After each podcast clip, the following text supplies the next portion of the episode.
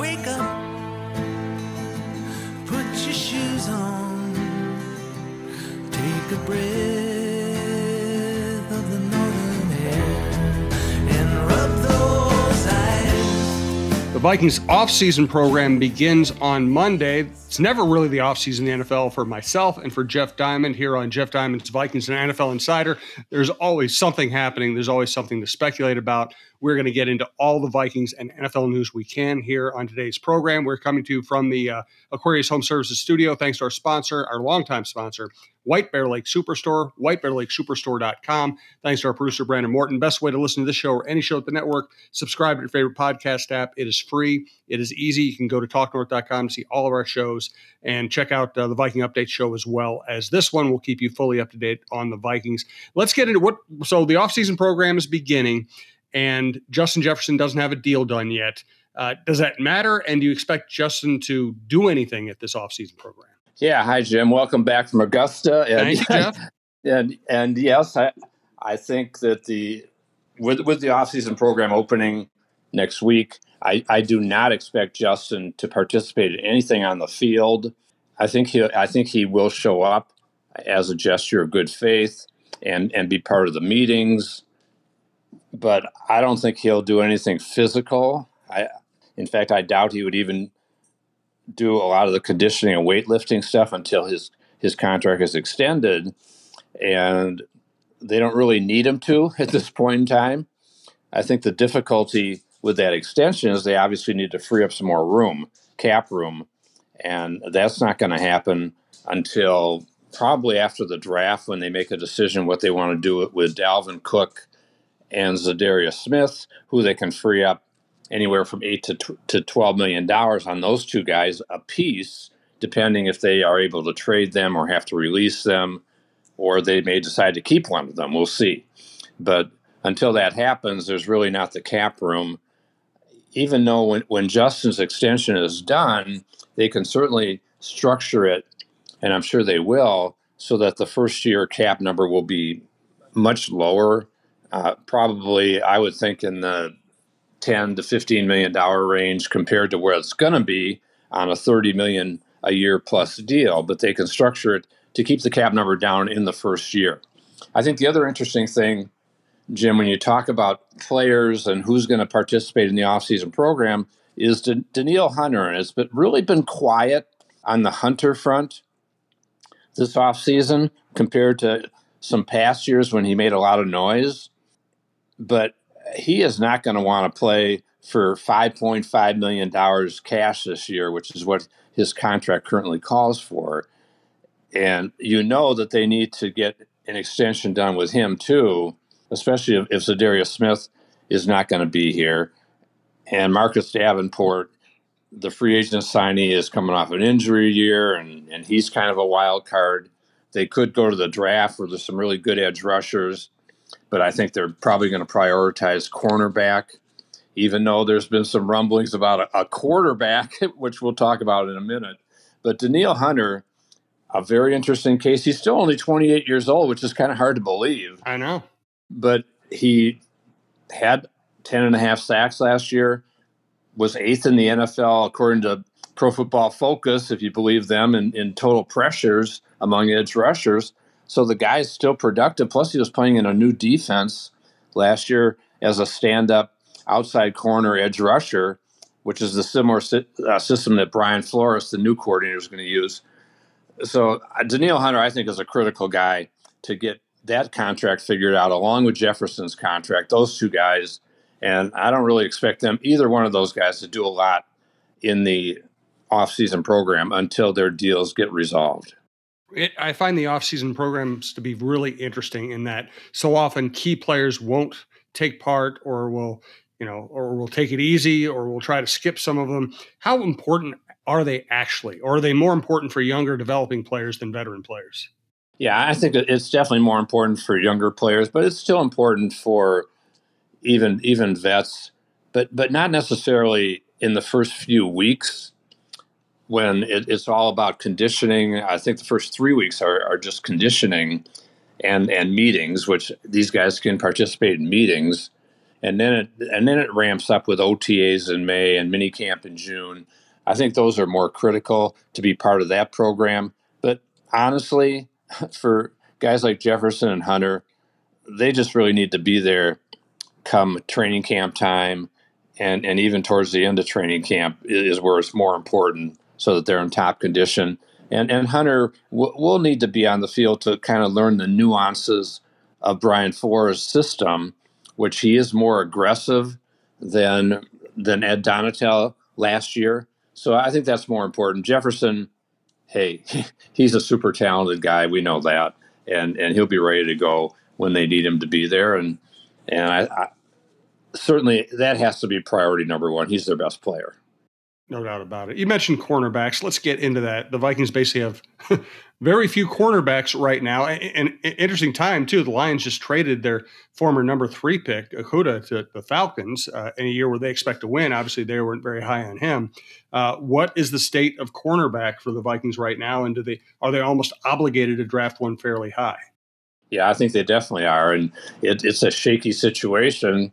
Chris Boyd was the most recent guy to leave, signs a 1-year deal with the Cardinals, and he was a backup corner, but really one of their best special teams players too. And previously, of course, Patrick Peterson left to the Steelers. Duke Shelley, who had some good moments last year when he was forced to step in, and he signed with the Raiders. I was a little surprised, Jim, that they outright released Cam Dantzler, even though I think Dantzler was very inconsistent and also had injury problems. But apparently Brian Flores, in studying the tape, thought, okay, this guy is just not going to be a fit for our team and our defense. And as we said, we've seen enough inconsistency out of Dantzler. But I was a little surprised that they let him go so early with nothing in return. So then you say, okay, well, who's back at corner? All these guys are gone. Really, they're top 4 guys in terms of play time, including Shandon Sullivan, who I thought was a very shaky slot corner and apparently is not going to be re-signed. And so they're counting on Byron Murphy, the free agent signee, and I think he's a good addition if he can stay healthy, former second-round pick of the Cardinals and, again, a good player. And then you've got Andrew Booth Jr. and Akayleb Evans, last year's second and fourth round picks. Booth, I'm a little questionable on him because he's just been hurt so often in college and then again last year. I thought Akayleb Evans showed some good stuff before he got injured and then was put on IR later in the season. So they're counting on Murphy, Booth Jr., and Evans, and then you got to say they've got to draft a corner high, either with that first-round pick. And there's a good crop of corners this year, guys like Joey Porter Jr., Devin Weatherspoon, Deontay Banks. Those guys are all out of the Big Ten, by the way. And Christian Gonzalez from Oregon, Emmanuel Forbes, Mississippi State, Kelly Ringo, Georgia. There's some really good corners that are going to go in the first round. And I expect the Vikings to take a corner in the first round, even though some of these mock drafters have them taking a receiver. I don't see that because I think that they can perhaps add a veteran receiver after the draft. A guy like Jarvis Landry's out there available, and he's an LSU guy, maybe has a connection with Jefferson. And then again, there's that wild card that you and I talked about, the quarterback situation, and could Hendon Hooker be a guy the Vikings target in this draft? But the corner situation, they have definitely got to address it, and I think in the first round and perhaps a corner in the later rounds or maybe from that priority college free agent list. But they're going to have to add a couple, 2-3 corners out of this draft class through the draft or free agents that are undrafted. They've got to shore up that corner situation and maybe add a bargain free agent after the draft too. If Seen and Harrison Smith are the starting safeties, could Cam Bynum help as a slot corner? I think he probably could. He did play some corner in college at Cal. I'm not sure he runs as well as they would like for their slot corner, but I think he could certainly be a fallback guy possibly. because you got to expect that it's going to be Seen and Harrison Smith as the starting safeties. But hey, Lewis Seen's got to prove he can stay healthy and know the system and beat out Bynum. So, but I think it is certainly a possibility, as you mentioned. Interesting. All right, let's get more into the Hendon Hooker talk. That has become it always happens. There are always these, and it's funny because it's so much of a perception, right? I don't think NFL draft boards internally change as much as perception on the outside and maybe some information leaks out that helps people understand what's really going on behind the scenes. All of a sudden, Hendon Hooker becomes this big name attached to the Vikings. I think part of it is it's the easy national speculation when Cousins doesn't get an extension, say, well, they're not extending Cousins. They're looking for his replacement. Who's his replacement? Well, who can they draft where they're drafting? They're not going to get one of the top quarterback prospects. Maybe Hendon Hooker is kind of the guy who could slide to them. So how much of the Hendon Hooker talk do you think is based in reality, and how much do you think it is just easy speculation? I think there is some possibility. He's a really interesting prospect and was a really excellent quarterback at Tennessee last year until he got hurt late in the season. So he has the ACL injury in November, which would put him on a comeback trail to probably be ready when the regular season opens or shortly after. If they were to draft a guy like that, he doesn't need to play this year. We know that because Cousins will play his final season. But I still believe that they want to keep Kirk Cousins. I think it's been almost more because of the quarterback market and how it just keeps jumping, and especially the Daniel Jones deal, I think, really messed up what they were thinking on Cousins, which was, well, we'll extend Kirk for $36, $37 million a year off his $35 million deal. Then Daniel Jones signs for $40, and all of a sudden the Cousins camp is saying, hey, I've done a lot more than this guy. I'm a four-time Pro Bowler. He's never been a Pro Bowler, even though he beat the Vikings in the playoff game, and he is more the mobile quarterback. So that could be one of the things that they're thinking about. They also, with a tight cap, may be thinking it's time to go to a younger quarterback on a much more friendly salary cap, entry-level contract that we've seen teams such as the Seahawks with Russell Wilson and the Chiefs when Patrick Mahomes was on his rookie deal, Joe Burrow in Cincinnati, on and on. There are so many examples of teams being able to build up around a young quarterback and add a lot of talent. So that could be part of what Kwesi, Adolfo Menza, and Kevin O'Connell are thinking.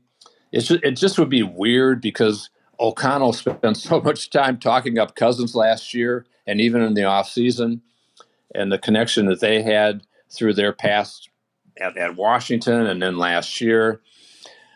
And I think Cousins is still a top 10 to top 12 quarterback, probably more in that 10 to 12 range. But again, if you can get the right rookie quarterback who can win and be on that cheap contract, it's the ideal situation for team building in the NFL. So I don't think it's beyond the realm of possibility. I don't think it's going to happen, but it certainly wouldn't shock me. And it could even be Will Levis if all of a sudden Hooker becomes the number 3 quarterback behind Bryce Wilson and C.J. Stroud, and maybe Hooker rises up, and then it's Will Levis of Kentucky who's available to them. So it's going to be a really fascinating draft. It always is, but I still think corner should be the number 1 target for this team, or possibly edge rusher. And I wouldn't be shocked if it was a defensive tackle. And one of the things I wrote about, as we've talked about, I write for the 33rd team, this kind of think tank with a bunch of former coaches and players and GMs. And I wrote this week about Jalen Carter, the very talented defensive tackle from Georgia, who has all these character questions, as Randy Moss did. And Jim, believe it or not, 25 years ago, next week was when we picked Randy Moss in the first round, when he slid down due to the character questions from a top 5 pick to number 21. And we could talk more about Randy next week, since it will be the anniversary of his drafting. But Jalen Carter could take a slide. Now, I don't think he's going to slide to number 23 where the Vikings are, because he's very talented. But he was injured last year. He had the street racing incident in Georgia where two people were killed, and he was involved in the street racing. And the police thought alcohol was a big factor. And then he has a terrible pro day at Georgia because he was overweight. And then on top of all that, his agent, Drew Rosenhaus, my old buddy Drew, dictates last week that Jalen Carter is only going to visit the top 10 teams in the draft, which I think was a ridiculously stupid approach to take with a guy that's got all these issues. Why do you want to further raise red flags about this guy when a team outside the top 10 may have wanted to trade into the top 10 for him? So that's a ridiculous approach too. But we know Drew loves publicity, so I guess that's part of his game. Yeah, no kidding. All right, I have a thought on the quarterback situation. First, though, we want to thank White Bear Lake Superstore, whitebearlakesuperstore.com. Yeah, thanks, Jim. Always happy to talk about the White Bear Lake Superstore, Buick GMC. My great friend, the owner, Paul Rubin, his general manager, Charlie Guttrell, their fantastic staff, Minnesota's number one volume Buick GMC dealer, 6 years running, with the best selection and their super-friendly premium team. Check out their great website, whitebearlakesuperstore.com, and you will see 0.9% APR for 5 years on 2022 GMC Sierra 1500 Crew Cab models, 3.9% APR for 5 years, and a $750 purchase allowance on 2023 Buick Encore GXs, 1.9% APR plus $750 purchase allowance on 2022 and 2023 GMC Terrains, plus no monthly payments for 90 days on these great vehicles. The White Bear Lake Superstore is the used HD Trucks headquarters, and they are a certified elite dealer and the Quigley 4x4 Van Superstore. Only 7% of GM dealers make the cut to be a certified elite dealer, so visit in person at 3900 Highway 61 North in White Bear Lake or online at whitebearlakesuperstore.com for all your vehicle needs and the premium experience. Buick GMC, we are professional grade. I'll just say this about the quarterbacks we're talking about. Will Levis sounds like a nut when you hear what he says to NFL teams. Hendon Hooker, size, athletic ability, he raised the level of his entire program. And if you look at the numbers, 70% completion percentage, highly efficient, 27 touchdowns, 2 interceptions, a year after going 31 touchdowns, 3 interceptions. This guy, so often when you see athletic quarterbacks, you're like, okay, he can work on this. This guy is already efficient. He's already careful with the ball. He's a winner. Good Lord. I just don't know if you can pass on a guy like that. Yeah, I think that is certainly very interesting scenario that could develop on draft day for the Vikings, and because of the reasons we mentioned and because of Hooker's talent and the fact that he was a senior. So he's very experienced. He's more mature than some of these other quarterbacks who come out early. I think he could be a really very interesting and perhaps great pick for the team. But there's a good chance he may be gone, too, because he does have a high talent level. But that ACL injury could scare some people off in terms of picking him in the top 20. So that's going to be one to follow, definitely on draft day, as we've said. So the Vikings could be in the secondary free agent market now, and there's some interesting names out there. Justin Houston, Jarvis Landry, obviously Odell Beckham just signed with Baltimore, which is really interesting. What do you think of that, of those developments? In fact, Houston and Landry is still available, and Beckham did sign with Baltimore. I think Justin Houston would be a really great kind of sneaky bargain free agent for the Vikings to sign. He's 34 years old, but he keeps producing year after year, coming off 9.5 sacks, 17 quarterback hits last year, had a sack in the playoff loss to the Bengals.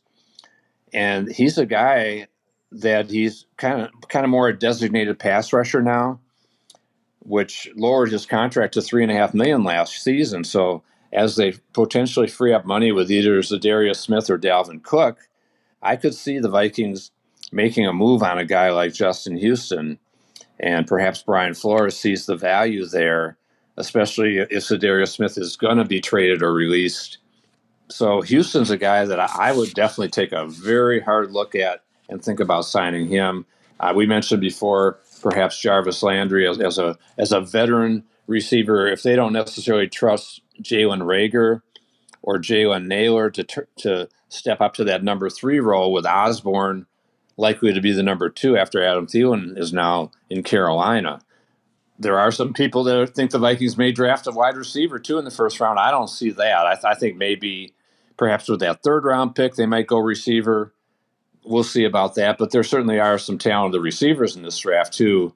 And guys like Jordan Addison at USC, Zay Flowers, Boston College, Quentin Johnston of TCU. There's some really good receivers that could be attractive to them too.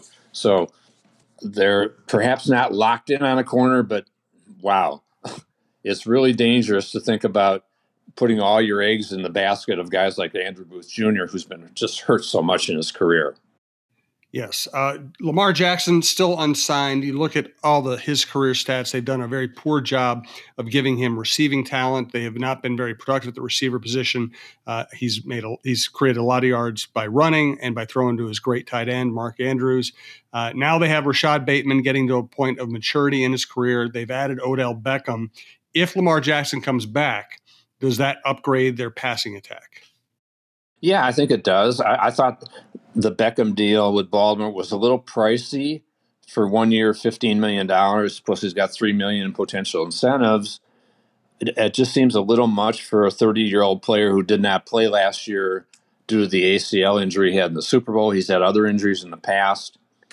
But I do think the signing is kind of part of their strategy in trying to appease Lamar Jackson and kind of extend an olive branch to him in their acrimonious negotiations on a long-term deal. And reportedly, Jackson was involved with the recruiting of Beckham. And so I think, as I said, that they're probably trying to make him a little happier and convince him to play on that $32 million franchise tag if they can't reach agreement on a long-term deal, even though I still think it makes sense to do a long-term, maybe shorter deal, like 3 years, and guarantee almost all the contract at around 45 to 47 million, whatever. And then they're not on the hook for 230 million, which is what Jackson wants because of the Deshaun Watson contract. But if he does end up playing under the franchise tag, certainly having Beckham there, having Bateman coming back from his injury, I think that will be more appealing to Lamar Jackson in the coming year. No doubt about it. Let's wrap up this show with our favorite topic. We'll get to that in a second. Once again, thank you to White Bear Lake Superstore, whitebearlakesuperstore.com. Thanks again to our producer, Brandon Morton. Again, all of our shows are at talknorth.com, including the Viking Update Show. We've got a bunch of hockey shows. One show that is becoming increasingly popular is our Chin Music Show with Roy Smalley, Lavelle Neal, and myself talking about the Twins in Major League Baseball. Check it all out. We have outdoor content. We've added Joe Anderson, Dave Lee, variety shows. We have Mike Grimm on the Gophers. Again, check it all out and subscribe to the shows you like. It's free. It's easy. Let's now get to it. Anything new on the Aaron Rodgers front? It's pretty quiet, and we did talk at length last week about who has the leverage in that negotiation, which I think at this stage of the game, it's probably the Jets to a slight level, because the Packers would certainly like to get at least that 2nd round pick of the Jets. They have number 42 and number 43 in the 2nd round.